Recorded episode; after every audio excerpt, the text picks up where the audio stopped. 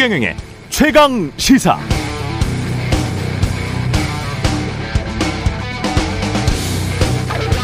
네, 코로나19 대유행의 원인 전문가들은 결국 인간이 도시 만들고 자연 파괴하고 공장을 짓는 과정에서 망쳐놓은 환경 생태계의 변화를 꼽고 있습니다. 이번 태풍도 기후 변화의 영향이 아니냐는 분석이 나오고 있는데요. 저 멀리 떨어진 열대 바다에서 발생한 태풍이 아니라 북위 25도선 이북 바다에서 발생한 첫 번째 태풍이라는 점 등이 기존 태풍들과는 다르다는 겁니다. 게다가 산업혁명 이후 대기 순환이 약화되면서 태풍의 빈도는 줄어들었지만 태풍 세기가 강해져서 태풍 같은 자연재난이 인류에게 더 큰 피해를 줄 수도 있다는 우려가 나오고 있습니다. 쌓이고 쌓였다가 폭발하는 것 같은 양상. 전염병, 태풍만 그럴까요? 저물가와 극심한 양극화 경향이 수십 년 이상 지속되다가 갑자기 찾아온 인플레이션.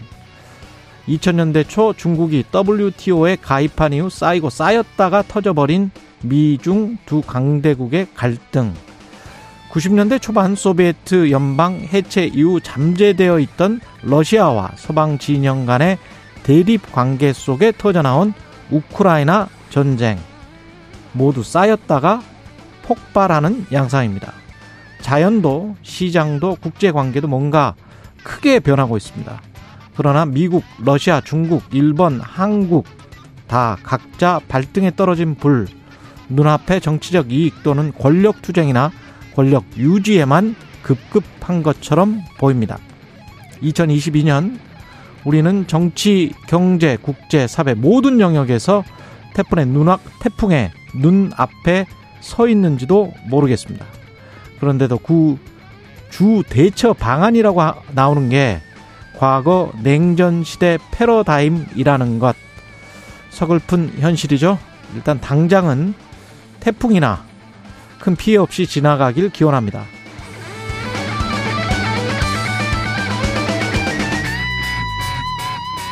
네, 안녕하십니까. 9월 6일 세상에 이익이 되는 방송 최경령의 최강시사 출발합니다. 저는 KBS 최경령 기자고요. 최경령의 최강시사 유튜브에 검색하시면 실시간 방송 보실 수 있습니다. 문자 참여는 짧은 문자 50원, 기본자 100원이 드는 샵9730 유튜브 무료 콩 어플 많은 이용 부탁드리고요. 오늘 최강시사 조웅천의 좋은 정치, 조웅천 더불어민주당 의원 만나보고요. 장혜영 정의당 의원 연결해서 정의당 재창당 결의안에 대해서 들어보도록 하겠습니다. 태풍 힌남노 소식 계속 중간중간 전해드리겠습니다.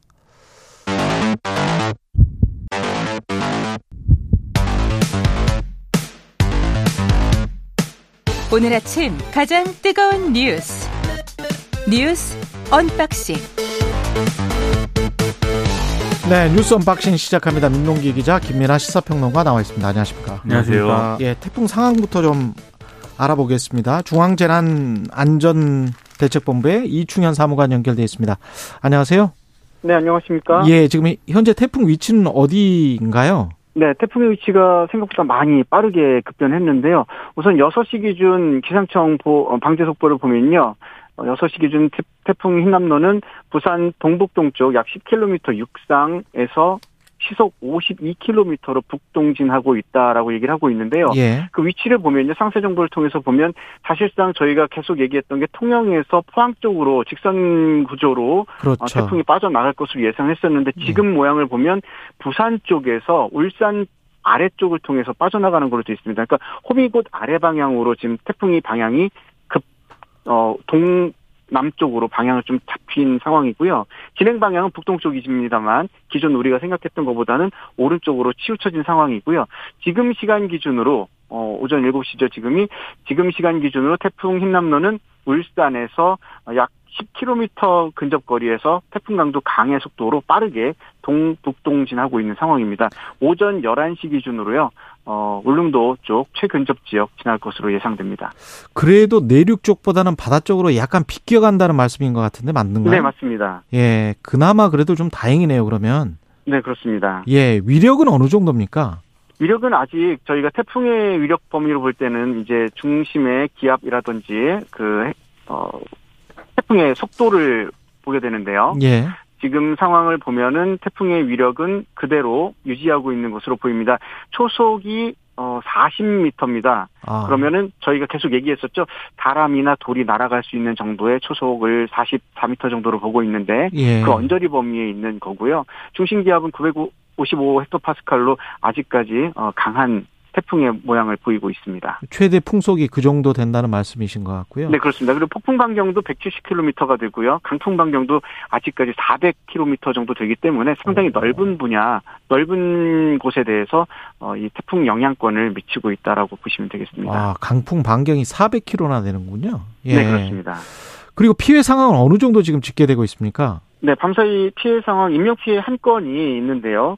울산에서 음주 후에 순환 사고로 수정되는 분 한 분, 25살 남성분인데, 예. 지금 이분이 이제 만약에 세부 상황 원인 조사 중인데, 이게 직접적으로 이번 태풍과 관련된 거라면 인명 피해로 잡히겠지만, 그러지 않는다면 그냥 순환 사고로, 어, 처리가, 처리가 돼서 인명 피해는 기록이 안 될 수도 있는 부분이 있거든요. 예. 그래서 잠정 수치로 우선 인명 피해 한 명 잡혀 있다는 거 말씀드리겠고요. 예. 어, 사유 시설, 주택 침수나 상가 침수, 주택 파손, 차량 침수권으로 건으로 어 다수 잡혀 있습니다. 이렇게 뭐 10건 이상 넘어간 건 아니고요. 음. 그리고 공공 시설 같은 경우 도로 사면 3건, 그리고 어, 농작물 피해 284헥타인데 제주도에 280헥타, 어, 강원도가 4헥타, 벼가 넘어지는 사고가 4헥타였거든요. 강원 같은 경우는. 예. 이제 일시대 피자들이 지금 44건으로 아 저 그 2,661 세대로 잡히고 있습니다.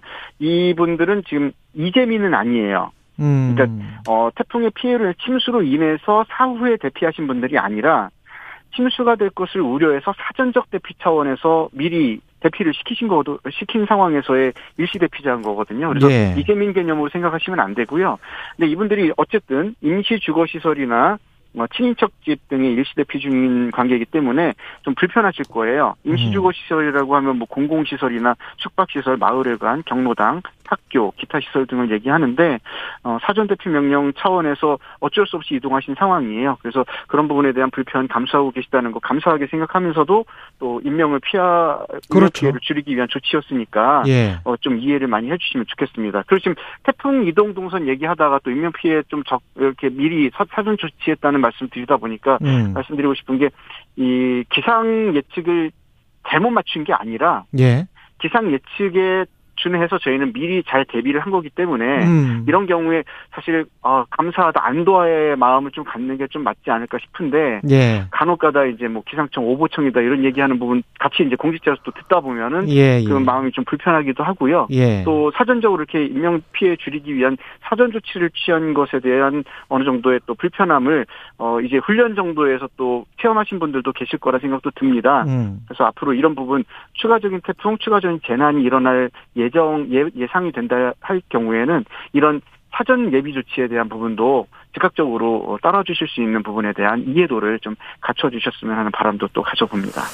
그렇죠. 우리가 뭐 인간이 자연을 완벽하게 예측할 수는 없으니까요. 예, 네, 맞습니다. 예. 그런 부분들은 있고 앞으로 비는 어느 정도 더 내릴까요?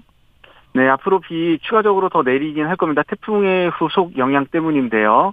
어, 추가적인 예보 내용 통보문을 통해서 한번 살펴보겠습니다. 예. 어, 지금 통보문 상으로 보면요, 어, 기상 상황에 어, 여러 가지 변수를 감안하더라도 추가적인 비는 더 내릴 것으로 보입니다. 어, 전국 대부분 지역의 해상에 태풍 특보는 내려져 있는 상황이고요.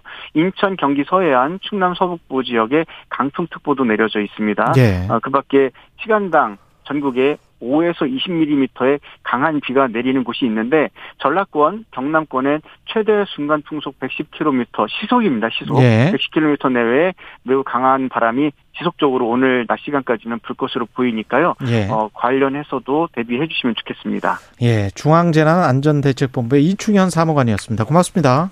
네, 감사합니다. 예. 우리 이제 unboxing 시작해야 되겠습니다. 이재명 민주당 대표 검찰 소환 조사에 불출석하기로 의총에서 결의를 했네요. 그러니까 어제 의원총회에서 이제 의원들이 이런저런 이제 의사를 표명을 한 것 같은데요. 현 시점에서 당 대표가 직접 검찰 소환에 응해서 조사받는 건 맞지 않고 뭐 서면 조사로 대체하는 게 바람직하다 이런 의견이 이재명 대표에게 전달이 됐다고 합니다. 그래서 언론들의 해석은 오늘 검찰에 불출석할 가능성이 좀 크다 이렇게 음. 전망을 내놓고 있는데요. 일단 이재명 대표 같은 경우에는 기자들 질문에 좀 생각을 해보겠다 이렇게 답을 했거든요. 예. 그러니까 명확하게 아직 불출석하겠다 이런 입장이 뭐 밝혀진 건 아닙니다. 본인은 근데 의총은 그렇게 결의는 했다. 이제 의원들이 이제 그렇게 의사를 전달을 했다라는 거고요. 그리고 어제 사선 이상 당 중진 의원들과 오찬을 가졌는데 여기에서도 검찰의 부당한 소환 요구에 응할 필요가 없다는 그런 조언을 했다고 합니다. 근데 어제 이제 사선 이상의 당 중진 의원들에는 뭐 정성호, 조정식 의원, 그러니까 이른바 친 이재명계로 언론들이 예. 분류하고 있는 의원들뿐만 아니라 뭐 김태년, 설훈, 이상민 의원, 비이재명계 의원들도 참석을 했거든요. 서른 의원까지. 그렇습니다. 예. 근데 여기서 검찰의 소환 요구에 응할 필요는 없다라는 입장을 전달했다라고 하니까요. 일단 이재명 대표가 오늘 공식적으로 어떤 입장을 밝힐지는 조금 봐야 될 것 같습니다. 네, 이재명 대표 입장에서는 물론 이제 대표가 검찰 조사에 가느냐 마느냐 그것을 의원총회에서 이렇게 어 의- 중지를 모아가지고 결정할 문제냐라는 의문이 있습니다만 어쨌든 의원총회에서 결론이 그렇게 났는데 어 그거 그럼에도 불구하고 나는 경찰 조사 출석합니다 이렇게 얘기하기가 사실 어려운 거지 않습니까? 그렇죠 또. 어, 이게 아무래도 뭐 당이 전체적으로 대응할 문제다 이렇게 판단을 하고 있는 것이기 때문에 그래서 그런 이유를 들어서 이제 불출석할 것이다. 라고 봐야 될 것 같고요. 그런데 이것에 의한 여러 가지 뭐 파장이나 이런 것들이 뭐 계속해서 커질 것 같아요. 이것뿐만 아니라 지금 말씀해 주실 것 같은데 다른 사안도 이제 의원총회에서 결의한 부분이 있기 때문에 다른 사람 뭐예요? 예를 들면 김건희 여사에 대한 특검법을 당론으로 어. 추진하기로 한다든지 그 이야기도 지금 좀 해야죠. 그렇죠. 네. 그런 것들이 있기 때문에 요 검찰 수사를 놓고 앞으로도 계속 어, 논쟁이 이어질 수밖에 없는 거여서 그 뉴스 계속 전해드려야 될 것 같습니다. 예. 그 특검을 바로 추진하기로 했고 어제 박지원 전 국정원장도 그런 이야기를 했는데 내용 자체가 이미 이제 허위사실 공표 혐의잖아요. 이재명 의원 같은 경우는. 네. 그러면 이미 말해버린 거를 가서 어떤 조사를 굳이 받을 필요가 있을까? 직접 가서 받을 필요도 없고 그거는 뭐 서면 조사로도 충분히 받을 수 있는 내용적인 측면에서는 그런 것 아닌가. 그래서 갈 필요가 없다라고 자기는 생각한다. 뭐 이런 이야기를 하더라고요. 변호사분들 중에 예. 그런 얘기를 하더라고요. 그러니까 이게 정치적 득실을 일단 논외로 하더라도 음.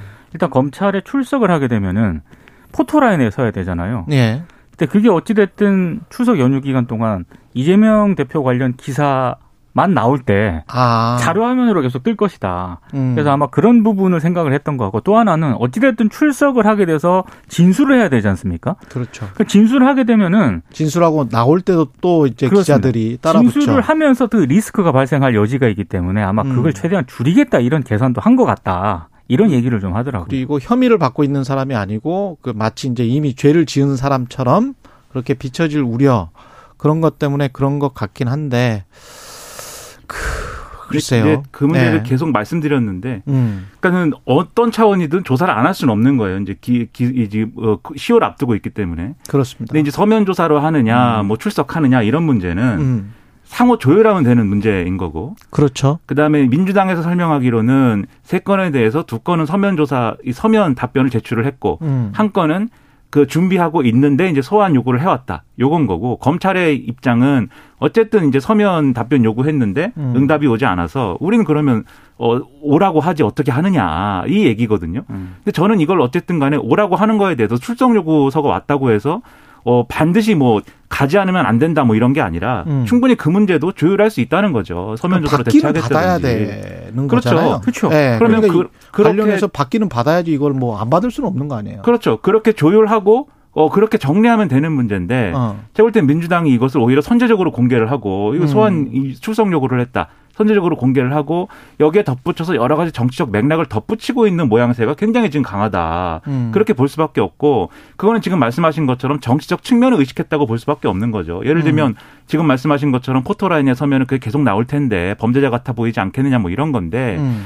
근데 제가 볼 때는 지난 대선에서 이미 이게 수사 가능성이 있다 라는 거는 이미 유권자들이 다 알게 된 상황 아닙니까? 그렇죠. 이게 정말 예를 들면은 어, 법 없이도 살 것 같은 예, 최 기자님이나 민 기자님 이런 분들이 포털 안에 서면 그거는 예. 아 정말 충격적인 일이지만 예. 이미 국민들이 다 아는 사안에 대해서 음. 포털 안에 서는 것이 아 그렇게 뭐이 정치적으로 논, 논란이 있을 만한 일인가는 저는 좀 의문이고 그런 해석도 충분히 가능해요. 그 리고- 그리고 예, 포털 안에 그럴 서서- 같아요. 예. 서서 할 수 있는 말도 있거든요, 사실. 그렇습니다. 예를 들면 예. 어 우리는 검찰의 수사나 이런 걸 존중해서 다 출석도 하고 수사도 받는데 음. 왜 김건희 여사라든지 지금 이제 어 정권에 가까운 사람들은 이 정도도 하지 않으면서 우리한테 뭐 방탄이라고 하고 하느냐. 오히려 되치기가 될 수가 있는 거죠. 그렇죠. 그런 예. 방법도 여러 가지가 있는데 음. 굳이 이 방법을 선택한 거에 대해서는 저는 좀 의문이 있지만 어쨌든 뭐- 정치적으로도 그렇다 그 말이죠. 그렇죠. 예.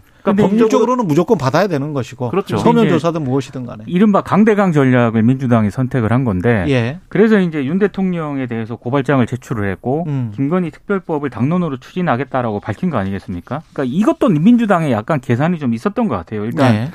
이재명 대표 출석 문제로 여론에 좀 집중이 되는 그런 양상이었는데 어찌 됐든 어, 윤 대통령하고 김건희 여사와 관련된 이런 의혹 이슈로 이제 관심을 좀 분산시키는 그런 의도도 하나 있는 것 같고요. 마침 보도가 또 나와버렸고. 그렇습니다. 예. 아, 그리고 만약에 김건희 특검법을 추진한다고 했는데 이거를 뭐 국민의힘에서 통과시키지 않는다거나 조금 미온적으로 보였을 때 법사위원장이 지금 국민의힘이죠. 김도우 위원장이거든요. 이게 예. 현실적으로 쉽지는 않은 것 같습니다. 그 근데 현실적으로 굉장히 네. 어려울 것 같더라고요. 그렇게 했을 때 민주당 입장에서는 거봐라 윤 대통령하고 김건희 여사와 관련된 어, 이런 사안은 굉장히 미온적이지 않느냐 아마 이런 어떤 프레임을 민주당 입장에서는 좀, 좀 준비를 하고 있는 게 아닌가. 사실은 정치권이 아니고 검찰 쪽으로 이제 눈이 돌, 돌아갈 수밖에 없어요. 그렇죠. 지금 검찰총장 청문회도 하고 있고 네. 검찰은 왜 지난 한 9개월 동안 이거 아무것도 안 했나? 음. 기소를 한 사람들은 다 기소를 했고 그동안에 23번 재판이 이루어졌고 뉴스타파 보도에 따르면 이게 상당히 좀 미심쩍은 것들이 있잖아요. 그렇죠. 그럼 관련해 가지고 지금 서면 조사를 받았습니까?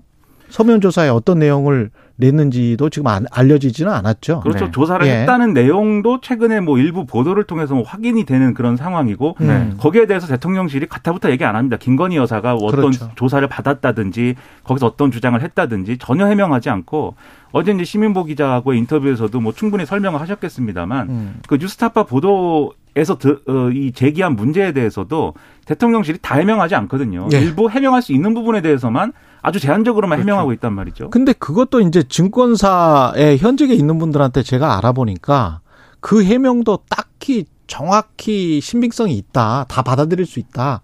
그렇게 보기도 힘들더라고요. 네. 그렇죠. 그러니까 이런 의구심들이 있는 예. 거에 대해서 당연히 제가 볼 때는 야당 입장에서는 음. 검찰이 수사를 명확히 해라라든지 또는 뭐 특검을 해라라든지 요구할 수 있습니다. 그리고 저는 그렇게 해야 음. 이 문제를 풀 수 있다고 생각을 하는데 다만 이거는 이제 정치적으로 한 세트로 묶어가지고 이제 얘기하는 거에 대한 이런 부담은 지금 질 수밖에 없는 거예요. 야당이 한 세트라는 거는 음. 이재명 대표 사안이 있는데 예. 그 사안에 대해서 김건희 여사 특검이나 또는 윤석열 대통령에 대한 어떤 어, 고발 똑같이 허위사실 유포한 거 아니냐. 음. 어, 이 선거 과정에서 어, 이 주가 조작의 그 선수라는 사람하고는 절연했다고 했는데 이 뉴스타파 보도나 이런 걸 보면은 이후에도 관계를 이어나간 측면이 분명히 있고 그렇죠. 전반적인 도이치모터스 주가 조작 사건에 대해서 허위로 얘기한 것에 대해서는 1인 매매를 했다고 했는데 꼭 매매 매수 주문을 시킨 것처럼 그렇죠. 전화 통화를 그렇죠. 통해서 그 그렇게 들리고 예, 보이죠. 그 예. 그런 것을 허위 사실 공표로 이제 고발한 것은 이게 실질적으로 대통령은 소추가 안 되기 때문에 이게 이 기소나 이런 건 불가능하지만 음. 어쨌든 어떤 1대1 구도잖아요. 이재명의 허위사실 공표와 윤석열 대통령의 허위사실 공표 이렇게 있는 것이다. 이런 구도이다. 거기에 김건희 여사의 어떤 불공정 문제도 있다. 이 구도를 이제 만들고 싶은 이런 걸로 이해할 수 이해할 수밖에 없는 거여서 이게 개별 사건의 어떤 문제에 집중을 했으면 좋겠는데 음. 정치적으로 해석될 여지가 지금 커져버렸기 때문에 그런 점이 문제 아닌가 싶은 거죠. 근데 이제. 민주당은 뭐 이재명 대표와 관련된 출석 문제를 포함해서 어. 뭐 김건희 여사, 윤석열 대통령 관련 의혹들을 다 포함해 가지고 여론전에서 크게 밀리지 않는다라고 생각을 한 것 같아요. 실제로 오늘 그 보수 신문 가운데 하나인 동아일보만 하더라도요. 음. 사설에서 이렇게 쓰고 있더라고요. 김건희 여사와 관련된 의혹들이 투명하게 밝혀지지 않았기 때문에 야당에서 특검론이 더욱 힘을 얻고 있는 것이다. 그래서 빌미를 주지 않으려면 검경이 지금부터라도 수사를 제대로 해서 작은 의혹도 남기지 말아야 한다. 맞아요. 이렇게 가장 정도예요. 예. 근데 계속 불송치 허위 경력에 관해서도 이제 불송치였잖아요. 결정을 그렇게 했고 근데 대선 전을 복귀를 해 보면 사실은 의혹이 있었던 것들이 많고 그리고 그 의혹들 중에서 일부 사실로 밝혀진 것들이 있어요.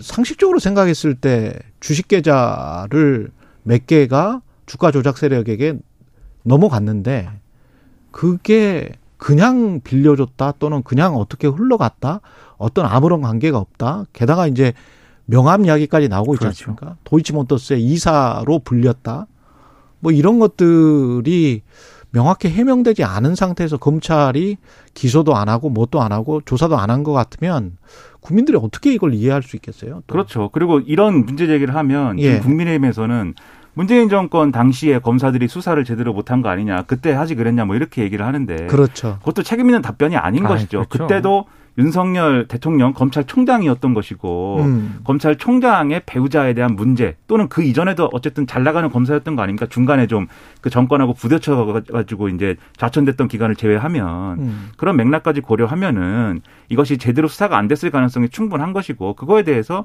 바로잡자고 하는 요구는 당연히 있을 수밖에 없고 근데 말씀하신 데 동아일보 사설도 그렇고 한국일보 사설도 그렇고 그런 사설들에서 이제 다른 사설과 같이 보면은 균형을 나름대로 맞추려고 해요. 뭐냐면 음. 이재명 대표도 그러면 어, 이 부분에 있어서는 어, 그냥 검찰 수사나 이런 것들을 회피하는 모양새만이 아니라 맞아요. 어, 적극적으로 음. 받아야 될 이런 모습을 보여주는 게 맞지 않느냐. 그러니까 저는 언론들의 그런 지적이 타당하다고 보거든요. 그러니까 그런 사- 점을 고려를 맞습니다. 했으면 좋겠습니다. 사실이 어떻게 밝혀지느냐에 따라서 정치적으로 변곡점이 나오게 될 것이지 정치적인 변곡점을 만들기 위해서 사실을 유보해 버리면 안 됩니다. 그렇죠. 그렇죠. 그래서 사실은 ጠ떳하게 본인들이 정말 정정당당하다 면 사실은 떳떳하게 밝히고 그 과정에서 국민들의 판단을 기다리는 게 맞죠.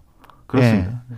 그런 식으로 법적인 정치적인 문제를 해결했으면 좋겠고 이거 가지고 또 서로 간에 뭐 나중에 대통령 거부권까지 행사하고 뭐 이래버리면 그렇죠. 특검법이 예. 법사위에서 통과가 돼도 그렇죠. 거부권 행사 가능성이 높다 이렇게들 보는 거죠. 그렇죠. 통과되기도 쉽지 않을 것 같습니다. 그렇죠. 네. 예.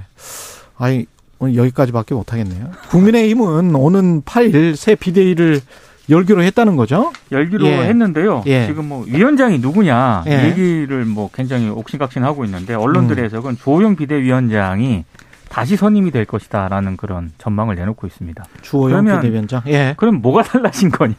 뭐 이런 비대위원들이 좀 달라지.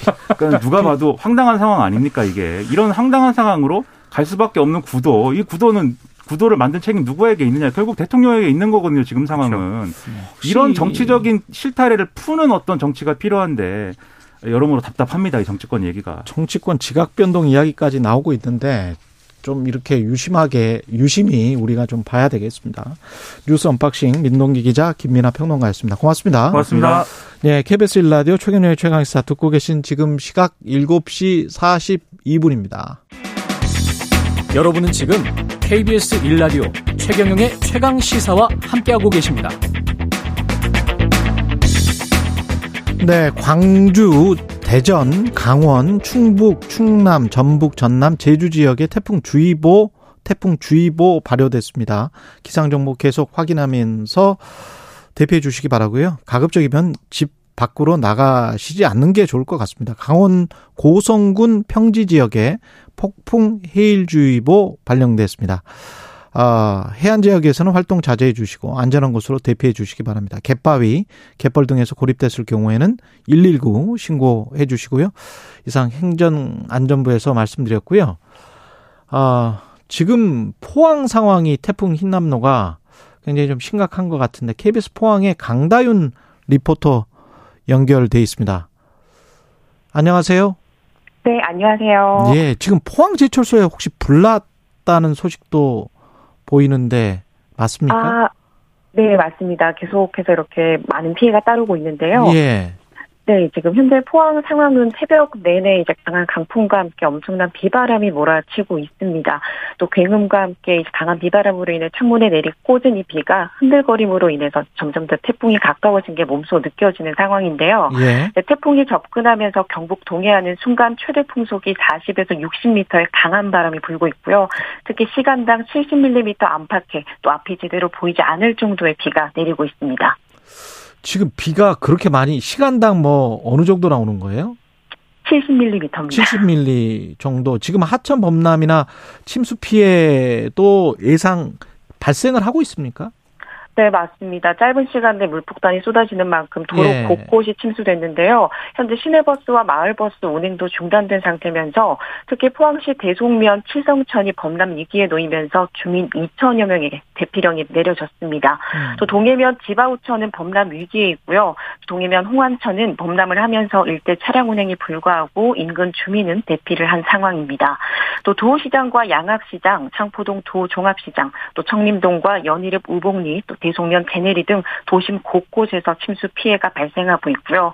또 조금 전 7시 42분경에 따르면 집중호우로 포항과 울진 일부 지역에는 정전이 발생한 지역이 있습니다. 긴급 복구 작업 중에 있다고 전기 시설물 접근에 주의해달라는 상황입니다. 근데 이렇게 비가 오는데 포항 제철소에서 불이 난 거는 어떻게 불이 난 건지 지금 아직 확인은 안 되고 있는 거죠? 네, 맞습니다. 그래서 그 부분이 저도 조금 답답하더라고요. 예, 지금 어떤 관련된 속보나 이런 거는 아직 없고요. 네, 맞습니다. 예, 불이 어느 정도 규모인지 이것도 지금 확인할 수가 없습니까?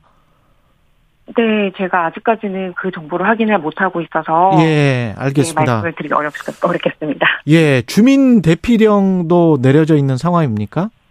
네, 맞습니다. 이제 조금 전 말씀드렸듯이 예. 포항시 대송면 칠성천에 이제 범람 위기에 놓이면서 주민 2천여 명의 대피령이 발생됐고요. 그 포항 주민들에게 당부하고 싶으신 말씀이 있을 것 같아요. 지금 상황에서. 예. 어, 네, 이제 홍수주의보도 현재 발령된 상황이거든요. 예. 네, 낙동강 홍수통제소가 오늘 오전 5시 10분에 포항시와 경주시 형산강 홍수주의보를 1시간 만인 6시 10분 홍수경보로 변경 발령한 상황입니다. 이렇게 이제 태풍의 위력이 강한 만큼 절대 밖으로 나가지 말 것을 당부드리고요. 또 최신 기상정보 자주 확인하시면서 안전에 유의하셔야겠습니다. 지금 태풍 흰남노가 포항을 바로 지금 지나가고 있는 그런 상황인가요? 네, 맞습니다. 제가 지금 집에 있는데도 불구하고 여기 창문이 흔들릴 정도로 아, 정말 그 정도군요. 가까워졌다는 게 느껴집니다. 네. 예. 알겠습니다. 여기까지 듣겠습니다. KBS 포항의 강다윤 리포터였습니다. 고맙습니다. 네, 고맙습니다. 예. 이번엔 박중환 기상청 예보 분석관 연결돼 있습니다. 안녕하세요. 예, 안녕하세요. 예, 포항이 굉장히 지금 뭐 집 안에 있는데도 창문이 흔들릴 정도라는데 태풍 흰남노 위치가 그 정도 있나요, 지금?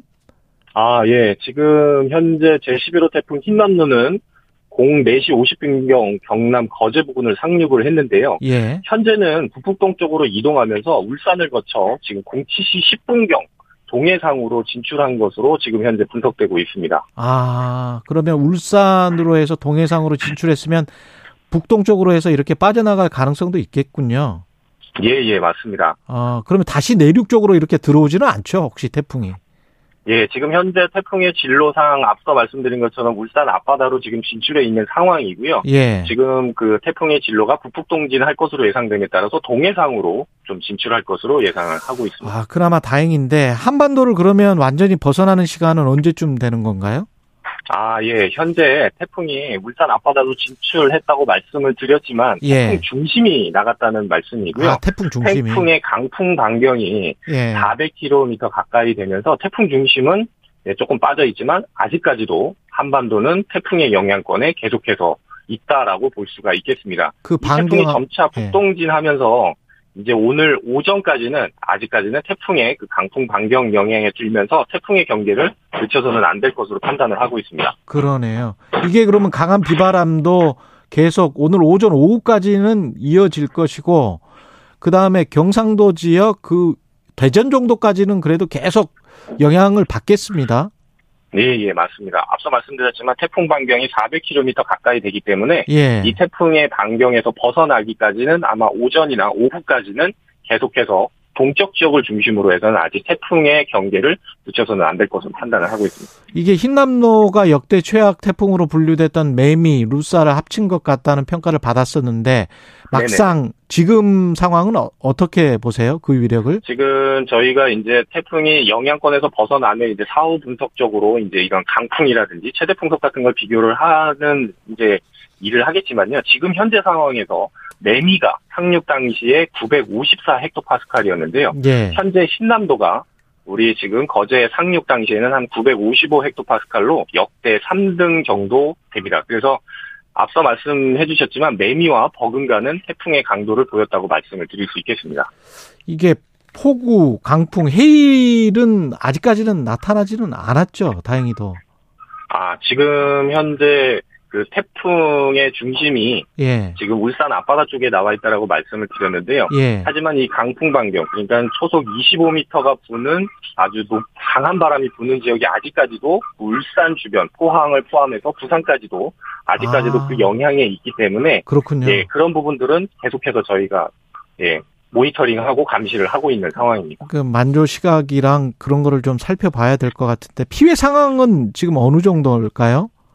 아, 지금 현재 피해 상황은 저희가 계속해서 집계는 하고 있지만 저희 주간 부서가 아니다 아, 보니까 그렇군요. 예, 예, 예. 기상청에서는 일단은 현재 이러한 강풍 그리고 이런 비바람, 비와 관련된 사항들을 계속해서 자료를 업데이트해서 이러한 유관 기관들하고 계속 소통하고 있는 상황이라고 말씀드릴 수 있겠습니다. 가을 태풍이 유독 이렇게 셉니까? 원래?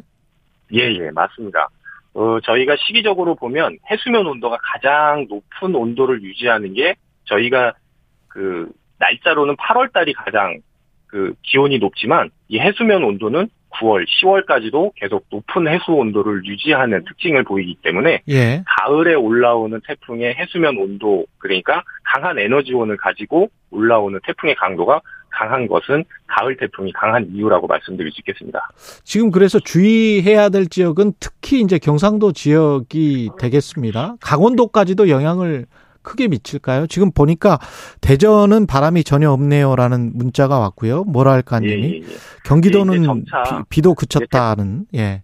아, 예, 예, 맞습니다. 예, 태풍의 중심이 이제는 점차 북동쪽, 그러니까 우리나라 한반도 쪽에서 점차 멀어지는 쪽으로 가기 때문에 예. 이제 대전, 이제 점차 이제 경상권에서도 이제 서쪽 지역을 중심으로 해서는 조금 완화되는 형태를 보이기는 할 텐데요. 예. 하지만 이제 앞서 말씀해 주셨지만 강원도 쪽으로 이제 점차 태풍이 이제 중심이 이동해 나가고 있지만 음. 이러한 강풍 반경이 점차 벗어나는 오전까지는 일단은 동쪽. 지역을 중심으로 해서는 아직까지 예. 이제 경계를 늦추면 안 될 것으로 말씀을 드릴 수 있겠습니다. 예, 박중환 기상청 예보 분석관이었습니다. 고맙습니다. 예, 감사합니다.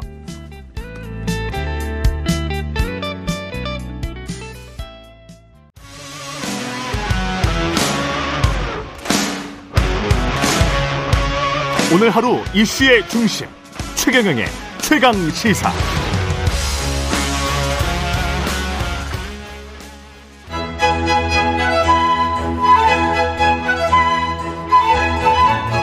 최경영의 최강 시사. 조웅천의 좋은 정치. 네, 월간 조웅천의 좋은 정치, 누구의 눈치도 보지 않고 거침없는 쇄신 주문하는 정치권의 미스터 쓴소리, 더불어민주당 조웅천 의원과 함께 오늘도 현안들 좀 들여다 보겠습니다. 더불어민주당 조웅천 의원님 나와 계십니다. 안녕하세요. 안녕하세요. 네. 예, 검찰 소환 통보를 받았다가 불출석을 공고하기로 어제 민주당 의원총회에서 어, 결의를 했고 특검법도 당론으로 추진키로 결의했습니다. 어제 의원총회는 안 가셨습니까? 뭐 예. 지금 검경 수사기관이 정치적으로 과연 중립적이냐 음, 어, 거기에 대해서는 저 자신도 뭐 굉장히 의문을 표하고 예, 이건 아니다 싶은 게 많습니다. 음, 그렇지만은 어, 저는 뭐 개인적으로 그 대표가 되면 인계철성이 돼서 당 전체가 딸려갈 것이다. 뭐 그런 말씀도 좀 드린 바가 있는데. 인계철선. 네네. 예, 음, 어쨌든 이런 문제로 의, 의총이 열려가지고 논의하는 것 자체가 조금 뭐 저 개인적으로 좀 불편했고 음, 또뭐 최고위원들끼리 미리 안 나가는 걸로 의견을 모았다고 하고 또 음. 오찬에서 사선 이상 중진들하고 또 그런 의견이 또 나왔다고 하고 예, 그러니까 뭐 의총이 뭐 별 의미가 없겠다 싶어가지고 저는 사실 어제 어, 불참을 했습니다. 어, 최고위원이나 당 중진들에서 이미 그렇게 의견이 모아져서 네. 의총은 약간 좀 형식적인 것 아니었나. 그러니까 이걸 과연 뭐 이 의총에서 고- 논의하는 게 그 논의 단위로 맞느냐. 음, 오히려 어 방중진들 그다음에 율사 출신 의원들 음. 이렇게 비공개로 좀 얘기를 해서 결론을 네. 내는 게 그러니까 조언을 듣고 싶다면 예. 네 그게 오히려 더 맞지 않겠나 싶고 네. 또 앞으로 여러 건의 검경 수사가 뭐 지금 진행 중이라고 그러잖아요. 그렇죠. 뭐, 이재명 당 대표에 네. 대한 네. 근데 정말 이번 일은 시작에 불과하고 앞으로도 이제 지루한 공방을 펼칠 걸로 보여지는데 음. 그럼 앞으로 소환 요구가 올 때마다 의총 열어가지고 뭐 편파 수사 중단하라 피켓 들고 그렇게 계속 할 것인가 음. 라는 생각도 좀 있습니다. 그건 그렇게 자주 쓸 일은 아니라고 생각을 하거든요. 예. 결정적일 때 하는 거죠. 음. 네. 앞으로 남아있는 사건들이 사실은 이재명 당대표도 변호사비 대납이랄지 대장동, 백현동 관련한 어, 개발 의혹들. 네. 이게 줄줄이 남아 있고, 김혜경 씨 법인카드 관련해서는 불송치로 결론이 난 것 같더라고요. 이재명 당 대표. 아, 그, 그 얘기는 못 들었습니다. 예. 네. 와 관련해선. 근데 큰 건들, 이른바 이제 큰 건들이라고 할 수 있죠. 아니, 변호사비 그러니까 허위사실 대납이랄지. 공표죄가 예. 법정형은 대단히 높고 선거법이기 때문에 100만 원 음. 이상만 선고가 되면은 뭐 비선거권이 박탈되고 예. 또뭐 선거 비용 보전 한- 받은 거를 뭐 돌려줘야 되고 뭐 이런 그 문제가 있습니다만은 예. 사건 자체로만 두고 보면은 작은 사건이죠. 예. 이런 사건에 비하면. 네. 변호사비 대납이나 이런 것들은 어떻게 보세요? 모르겠습니다. 뭐 네. 지금 검찰에서 예. 그 특수부서에서 인지부서에서 진영을 꾸려가지고 뭐 열심히 하는 것 같은데 음. 그래도 저 정치적 중립, 균형, 음. 당파성 같은 거 의심받지 않도록 좀 하- 해주면 좋겠습니다. 그래서 이재명 당 대표도 뭐 엄정하게 뭐 건이 있으면 수사를 하고 과령 윤석열 대통령 부부와 관련된 것들, 네. 김건희 여사 관련된 것들도 지금 그러면 뭐 엄정하게 수사를 해야 될 것 아니냐. 그렇습니다. 이게 이제 민주당 생각인 것 같은데. 맞습니다. 네. 그 관련해서는 지금 제대로 수사가 되고 있다. 특히 주가 조작과 관련해서는 뉴스타파 보도가 있었기 때문에 네. 거기도 또 허위사실 공표 혐의가 네. 있단 말이죠. 그래서 어저께 대통령 상대로 고발장 예. 제출했고요. 그거는 어떻게 보십니까? 지금 그 팩트들은 네. 보도도 보셨고 네. 대통령실의 반론도 들으셨고 그랬을 것 같은데. 반론이라 그래봐야 예. 뭐 뉴스타파 보도는 사실이 아니다. 음. 뭐 허위 날조다. 어, 엄정한 법적 조치 취하겠다. 예. 뭐 그- 그거밖에 없잖아요. 예. 예. 그리고 뭐 저- 뉴스타파 그 녹취록 나오기 전에도 음. 사실은 과연 어, 주가 조작을 모르고 일인 매매를 맡겼다는 게 음. 그게 사실인가를 의심하게 할 만한 여러 대목들이 자료들이 있었습니다. 그렇죠. 예. 그럼에도 불구하고 공범만 지금 기소를 한 상태고 음. 김건희 여사에 대해서는 뭐 서면 조사를 하는지 뭐 어쩐지 전혀 어. 지금 알 수가 없고 또 어제 이원석 후보자 얘기에 의하면 어 총장 직무 대리라고 할지라도 그 지휘권이 박탈된 상태여서 자기는 아무것도 모른다. 예. 그러면 과연 이걸 누가 어 책임 있게 틀어지고 어 수사를 하는 건가에 음. 대한 의구심도 있는 거죠. 사실 이런 이런 수사를 할 때 위로부터의 압력을 정권으로부터의 압력을 막아주라고 총장이란 존재가 있는 건데 음. 그 총, 음, 윤석열 총장 때부터 지휘권이 박탈돼가지고 지금까지 회복이 안 됐다. 예. 그건 정권 교체된 이후에는 그러면 회복을 시켜줘야 하지 않는 거 아닌가요? 예, 그렇죠. 그렇잖아요. 예. 대통령 자신이 그걸 그 박탈당한 걸 부당하다고 생각을 하고 있을 건데, 음. 근데 그걸 아직까지도 안 해, 안 해주고 있다. 그러면 여기에 대해서는, 어, 좀 상대하기가 그래도 좀 버거운 총장은 아예 제껴놓고, 예. 음, 뭐 만만한 수사팀 상대로 그냥 어, 어떻게 주물러 보려고 하는 생각이 있는 거 아닌가 그런 어. 의심까지도 사실은 하게 됩니다. 어저께 성문에 드, 들어보니까. 그 공소 지금 유지하고 있는 검사랄지 그 수사했던 검사들은 네. 그 어떤 이 상황에 관해서 이거를 더 수사를 하고 이 공범의 혐의가 있기 때문에 어떻게 해야 되겠다 이런 것들은 전혀 없었나요 그 동안에? 뭐 선회를 하고 싶습니다. 선회하자면 예. 좋게 해석하자면 예, 형사소송법상 공소시효는 기소가 되면서 정지가 되고 음. 또그 공범관계에 있는 사람이 기소가 되면은 나머지 공범들도 다 시효가 정지가 돼요. 예. 그러니까 이 재판이 확정될 때까지는 음. 시효가 정지가 돼서 그렇죠. 시효는 아직 넉넉하게 남아 있지요. 그렇죠. 예. 남아 있기 때문에 뭐 좀 더 차분하게 들여다 보면서 철저하게 하겠다라고 음. 굳이 좋게 해석을 해주고 싶은데 예. 그러면 뭔가 그, 사, 그 사이에 뭐 아웃풋이 뭐 뭐뭐 나오는 것이 예. 있어야 되는데 전혀 그런 게 제가 아는 한도에서는 없습니다. 과연 하고 있는 건가 마는 건가 이것도 서면조사하고 그냥 무혐의로 그냥 덮으려니까 음. 이 뭐가 자꾸 계속 나오고 해서 음. 이 덮었다가 난리 날 것 같고 그렇죠. 그래서 예. 이슈가 전환되고 난 다음에 그냥 모르게 아, 뭐 별 관심 없을 때 음. 그냥 슬쩍 덮으려고 그런 건가 그런 의심도 있고요. 사실 김건희 여사 사건과 관련해서는 경찰에서 더 많은 건들을 수사했지 않습니까? 허위 경력, 허위 학력 예. 뭐 그런 것들 비롯 비롯해서 그거 자 거기서 비, 저 파생돼 나온 사기 사건 같은 것도 있고요. 그렇죠. 상습 사기가 되는 거죠. 그렇게 네, 그러니까. 예. 저 어, 허위 경력을 음. 제출해 가지고 그걸 믿고 쏘아 가지고 어, 채용을 했다. 그래서 어 일은 했겠지만 어쨌든 예. 그 급료가 나갔다. 음. 음, 그게 사기에 해당된다는 거 대법원 파, 판결도 있어요. 음. 근데 그걸 전부 다 뭐 불송치 불송치 결정. 하기로 했죠. 그래서 제가 지금 행안위에 소속돼 있는데 음. 참 답답한 게 과거에는 경찰에서 모든 사건이 어, 수사한 모든 사건이 검찰로 넘어갔습니다. 그걸 전건 송치, 모든 건을 송치한다. 음. 정권 송치를 했었는데 아시다시피 사건 조정이 되면서 불송치라는 제도가 생겼잖아요. 아. 그러면 뭐 사본을 받아가지고 검찰이 들여다보고 야, 이좀 이상한데 좀- 좀 해봐봐. 뭐 이렇게 얘기를 할 수는 있다고 하더라도 어쨌든 종국 결정권은 경찰한테 있습니다. 아. 즉 이건 무슨 얘기냐면 과거에 정권 송치일 때는 사건이 검찰로 다 넘어갔기 때문에 법사위에서 법무부 장관한테 물어보면 되는 거죠. 음. 근데 이게 송치 안 되는 부분이 있기 때문에 법사위에서 장관한테 물어볼 수가 없는 거예요. 모릅니다. 우리 송치 안 됐습니다. 다시 들여다볼 여지가 있었네요 검찰에서. 아니, 그, 예, 옛날에 있었는데 국회에서. 지금은 없죠. 예. 근데 행안위 가보니까 음.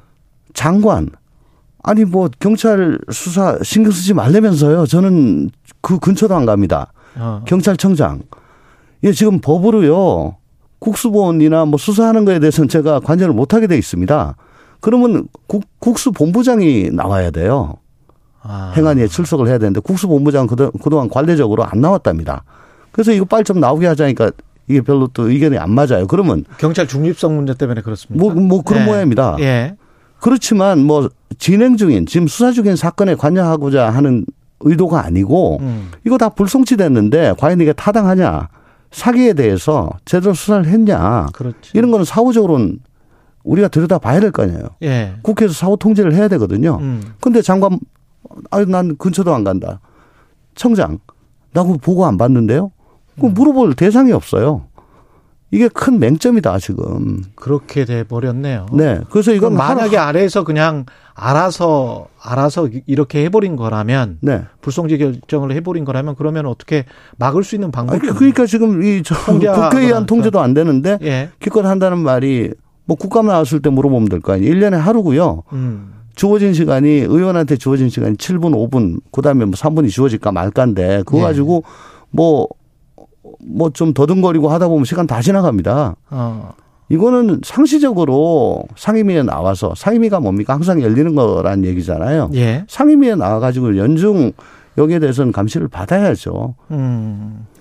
그 뉴스타파 보도에 나왔었던 것들을 종합을 해보면 특히 제가 눈에 띄는 부분이 권오수 회장 측이 낸 녹취록 그리고 검찰 쪽이 낸 내- 녹취록 이 세 군데에서 이 관련된 발언들이 나왔거든요. 네, 그렇다고 해요. 예. 그러면 권오수 회장 측의 변호인은 권오수 회장을 이제 변호하기 위해서 그럴 수밖에 없겠지만 권오수 회장 측과 김건희 여사가 어떤 관련이 있다면 둘 사이에 뭔가 어떤 법률적인 문제 때문에 지금 소송이 돼 있으니까 그래서 뭔가 지금 어긋나면서 뭔가 다른 지금 사실들이 나오고 있는 거 아닌가 대통령실에서 원치 않은 뭐 그런 추측도 가능할 것 같은데 어떻게 보세요? 그러니까 1인 매매를 했는데 예. 그 의뢰를 받은 저 선수와 뭐 저 권 회장 예. 이 어, 고객과는 고객과의 의사하고는 별개로 자기들끼리 이렇게 주가 조작을 벌인 거다. 그, 그 고객에게 돈을 가지고 예. 그러면 굉장히 그 죄질이 안 좋은 거겠죠. 예. 근데 지금 뭐 각종 자료나 녹취록이나 뭐 차트나 뭐 이런 걸 보면 주가 조작을 알고 있었던 거 아니냐. 음, 그렇죠. 라는 의심이 지금 강력하게 들어가는 거고 예. 또 과연 이게 1인 매매가 맞냐. 음. 이건 직접 주문하거나 혹은 최소한 뭐 이 정도는 어떻습니까 할 때 컨펌을 해주는. 그렇죠. 네. 예. 확정을 전화로, 해주는. 전화로 시키는. 네. 예. 그런 걸로 읽혀지지 않느냐라는 음. 거죠. 그러니까 사실 인정이 그렇게 될 경우에는 이 책임이 분산이 되겠죠. 훨씬 더 약해지겠죠. 아, 그렇게 되는 거군요. 네네. 그래서 그러니까 자기는 시, 대변인은- 대로 그냥 아. 했는데 다만 어, 이게 안 좋은 일이기, 일이긴 하지만 음. 뭐 그러더라도 내가 창의적으로 일을 벌여가지고 한 게 아니고 예. 난 중간에 끼어가지고 시킨 대로 했을 뿐이다. 예. 그렇게 어, 책임을 좀 면할 수가 있겠죠. 이게 정치적으로 특검까지 갈 수 있습니까? 검찰이 제대로 수사를 안 한다고 했을 때? 이거는 하 진짜 국민들께서 음. 이 건에 대해서 어떻게 생각을 하시느냐 가 가장 중요합니다. 음. 아시다시피 특검법이라는 거는 지금까지 모든 특검법은 다 여야 합의 하에서 제정이 됐거든요. 이거를 일방 처리할 할 수는 없습니다. 예. 그리고 일방 처리한다고 해도 거부권이 있고 음. 또 대통령이 또 특검을 또 지정을 제대로 안 할 우려도 있고요. 예. 이거는 합의가 돼야지 되는 건데 그럼 합의가 어떤 경우에 되느냐? 이건 정말 문제 있다. 그리고 검경의 수사기관의 수사가 편파적이고 정치적으로 중립적이지 않다. 이거 그냥 맡겨놔서는 진실이 드러나지 않겠다. 음. 라고 하는 데 대해서 공감하고 공분하고 그래서 이거는 특검으로 가야 된다는 그런 요구가 국민들 요구가 예, 국민적 요구가 굉장히 고조됐을 때 음. 여당 쪽도 어쩔 수 없이 등 떨려 등 떠밀려 가지고 하는 거거든요. 예. 과거 최순실 특검 같은 그렇죠, 걸 한번 그렇죠. 보십시오. 예. 네. 그러니까 어 정말 검찰은 지금 뭐 검찰 출신 대통령 와가지고 계속 영향받는 거 아니냐 이런 의심을 받고 있는 상황인데요. 예. 이거 더 지나가면은 아마 그렇게 등 떠밀려서 특검 막, 맡게 될 것입니다. 음. 예. 그건 치욕이거든요. 그러니까 좀 제대로 좀 했으면 좋겠고 이원석 어제 후보자가 예. 이제 자기는 지휘권이 없다는 걸로 계속 이 얘기를 하는데 그래도 이원석 후보자가 꽤 강단이 있고 어뭐 윤석열 라인이라고는 하지만 그건 보직상 그런 건데 음. 그래도 대통령에 대해서 할 말하고 한동훈과 맞설 수 있는 거의 뭐 유일한 인물이다 그런 평들이 있어요. 아, 그렇군요. 네, 네. 예. 그러니까 지휘권 주고요. 좀 음. 제대로 좀 틀어지게 해가지고 이거 도대체 뭐 하는 거냐. 음. 라는 얘기를 좀 덜 듣게 좀 했으면 좋겠습니다. 예. 시간이 돼서 여기까지 듣겠습니다. 조웅천의 좋은 정치 더불어민주당 조웅천 의원이었습니다. 고맙습니다. 네, 감사합니다. 공정, 공익, 그리고 균형. 한 발짝 더 들어간다. 세상에 이익이 되는 방송. 최경영의 최강 시사. 네, 태풍 흰남노 영향으로 서울도로 곳곳 통제되고 있습니다. 출근길 교통정보 미리 챙기셔야 되겠고요. 감변북로 마포대교 한강대교 구간 양방향 전면 통제고요. 올림픽대로 본선 가양 동작대교 구간 가양대교부터 동작대교 구간 전면 통제 올림픽대로 여의상 하류 IC 램프 양방향 통제입니다. 그리고 잠수교 양 방향 차량 통행 금지되고 있습니다. 청취자 여러분들 지금 계신 곳 상황이 어떤지 문자 많이 보내주시면 다른 분들도 좀 많이 도움이 될 것 같습니다. 예, 정의당 비례대표 국회의원 다섯 명이 어제 합동 기자회견에서 고개를 숙였는데요. 비례대표 총사퇴 공고안 당원 총투표 결과는 부결되기는 했습니다. 하지만 당의 혁신과 쇄신을 약속하면서 재창당 결의안을 발표를 했고요. 어, 정의당의 장혜영 의원 전화 연결돼 있습니다. 안녕하세요. 네, 안녕하세요. 어제 뭐 총투표가 부결되기는 했지만 결과가 뭐 가결된 게 60, 부결 저 찬 저 반대 찬성을 했던 게 40, 40이나 된 거죠. 그러니까 네네. 반대가 60이고. 네. 그래서 그렇게 그 뭐 지금 현재 비례대표 의원을 하고 계신 입장에서는 장혜은 의원 입장에서는 굉장히 좀 반성이 많이 되는 그런 결과일 것 같습니다. 네, 맞습니다. 예. 그러니까 이제부터 정말 무거운 책임의 시작이구나 그런 생각을 했어요. 어제 그 총투표가 부결 결과로 나오면서 얼굴 직접 보는 일정에서 뵀던 분들이 뭐 축하한다 이런 말씀을 해주시기도 했는데 이제 그런 말씀은 사실 굉장히 슬펐죠. 왜냐면은 이 모든 과정에서 우리 당원들이 다들 힘들어했기 때문에 그렇습니다. 음. 그러니까 정의당 차원에서 힘들었던 건 사실 이번 총투표 과정이 힘들기도 했지만 지난 대선 지선을 치르면서부터도 사실 굉장히 모두 소진되고 내적으로 힘든 상태였거든요. 예.